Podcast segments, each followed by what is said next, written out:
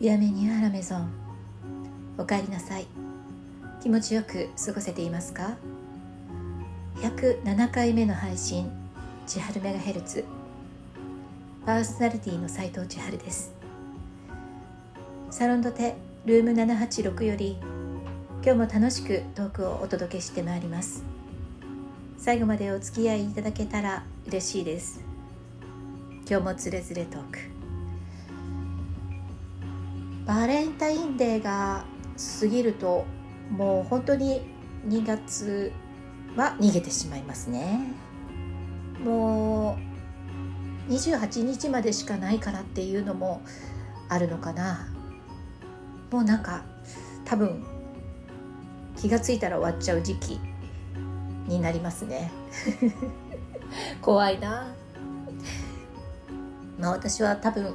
後半少し、えー、行事もてんこ盛りだからっていうのもあるかもしれないんですけど最近少し気持ちがバタバタしています。まあなんでね今日のまあこの収録で何を話そうかなとか思っていたんですがたまたま面白いことが起きたので ちょっとこの、えー、コアな、えー、ファンというかコアな方が聞いてくださっているラジオトークでおしゃべりしちゃおうかなと思ってるんですけど、うん、あのー、まあ今ね帯状疱疹の あの完治を目指して、えー、日々戦っているというと、まあ、オーバーですけど、うん、痛みやあのかゆみ、えー、そういったものとうまくこう付き合いながらというかやり過ごしながら毎日を生活しているんですが、うん、面白いことが 起きつつあります。なんか振り返れば私の人生ってよくそういうことがこれまでにも起こってきたしまあ捉え方なのかもしれないですけど不思議だなと思うことがたくさんあるんですね。でこの帯状疱疹にかかったことに、えー、関係するんです。数日前なんですがあのー、まあ知り合いの知り合いみたいな感じで本当にあのたまたまねつながったあのちょっと語学に堪能でヨーロッパとかをメインにあの相手にこう日本との橋渡し役みたいなことをやっている、えーまあ、個人でそういう仕事をしている方がいらっしゃるんですけど、うん、その方から LINE のメッセージが来たんですね。でえっ、ー、とまあもともとのその紹介者から聞いて、えー、メッセージをしました「あのお元気ですか?」みたいな。でまあ LINE はもつながってはいたんですけどあのあんまりあの交流をそんなにしてるわけではないのでまあなんかなんだろうなと思って内容を見てみたらあのまあ、彼女から聞いて、まあ、千春さんが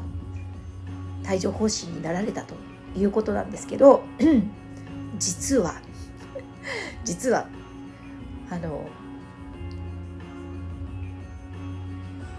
えー、あんまり詳しくは言えないんですけどその海外の、えー、製薬会社だと思われるんですがそこの、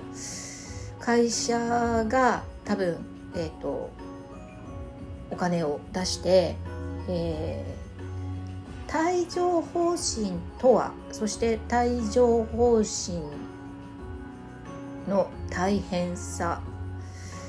えー、困ることそれから気をつけた方がいいことなどをそのまあ、えー、一般に向けてソーシャルメディアを使って発信しますと。で、まあ、のいろんな国に向けてそれを発信できるあの動画を作りたいと。で日本にも、えー、そういったものを作って発信をしたいんだけれども、その、えー、体験談を実体験として、えー、話して動画に出てくれる人を探していると。どうですか？というお話があったんですね。で、うん、まああのあんまりこう本当にまだまだ何も決まっていなくて、えー、私も最終ジャッジはしていないんです。あのもうちょっと詳しいねあの製薬会社名だったり、えー、どのタイミングでどんな風な発信の仕方をどういうふうにするのかっていう風なことをねあの伺ってからじゃないと一応ね、えー、実名出演で年齢とかも全部こう公開みたいになっちゃうみたいなんですよね。うんまああのある種起用歴を晒すっていうね、まあ、そういうリスクとまで言うのかわからないですけどまあまあある種のリスクですよねそういうものを背負っての、えー、出演になるのでまあちょっとちゃんと考えて内容を聞いてからじゃないと決められないという部分もありますただまあそういったあの知り合い経由の話だし、まあ、ご協力できるんであればやろうかなとも思ってますし、まあ、そもそもね一旦あとテスト動画を撮ってでそれをどうやらその、えー、出資者のその製薬会社に本国の方に送ってでその中で審査されてえ、まあ、採用が決まるというような感じなので、まあ、若干オーディションじみたこともあるようなのでじゃあ私がやりますやりたいですといったところでやらせてもらえるかどうかもわからないしそれをその私は別に そのそれで、え顔を売りたいわけでもないですしねだってね実年齢実名起用歴を晒して何の得があるのかという部分では特に得はないですからね。まあ、あの積極的にやることではないとは思ってるんですけどまあでも、うん、なんかその最初に言った面白い面白いことが起きたっていう感じじゃないかなと思ってるんですね。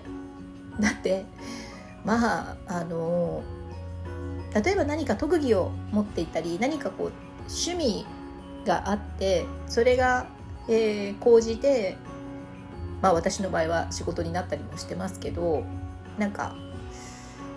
新たな世界を開いてそれで例えば仕事になって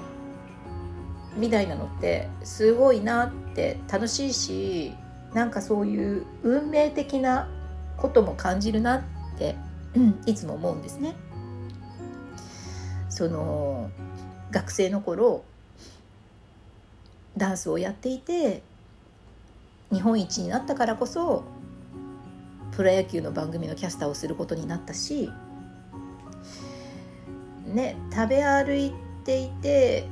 えー、いろんな食情報を持っていたからこそフードアナリストっていう肩書きを持ってでそのテレビのキャリアがあったからこそなんかその肩書きでメディアに出るという経験もさせていただいたしなんか年齢のタイミングで年齢だけじゃないし、まあ、いろんなタイミングで今回この帯状疱疹というのにもなってまあ大変だなってこれもっとひどい人もいるんだななんて思って初めての この病との体験をしてそしたらちょうどそのそういうことを発信しようとしているところが、えー、求めている対象、まあ、女性で日本人でこれくらいの年齢ででその病気の経験がある人で話せる人を 探してるっていうのに自分がこうちょうど当たるっていうのもなんか運命っていうとオーバーですけど面白い出会い面白いことが起きたみたいなね。なんかそういうのってなんかもしかしたら自分は多い方なのかななんて思ってるんです。だからまああの、まあ、今回のそのいただいたソーシャルメディアでのねいろんな国への発信が、えー、私がその一員として関わるかどうかはまだ全然分かりません。でなんか聞いたところによるとテストを取って送って実際にはその国のクルーの方が来日してとかって言ってたのでそれ必要とか思ったんですけど日本に遊びに行きたいだけじゃないなんて思いながらも、えーと、わざわざ本国のクルーがやってきてなんかゴールデンウィーク明けぐらいかまあそれぐらいに、うん、撮影するんじゃないかみたいなねあの長期スパンの話なのでまあまあまだまだどうなるか分かりませんけどもし、えー、それに出ることになったら面白いなっていうお話ですね。まあ何が起こっても面白がってる方がなんかいいかなと思っています。今日はここまで。最後まで聞いてくださってありがとうございます。千春メガヘルツの番組フォローお気に入り登録お願いいたします。ご質問やメッセージメールあチョコレートの、えーと、バレンタインデーのスタンプありがとうございます、えー、また心よりお待ちしております。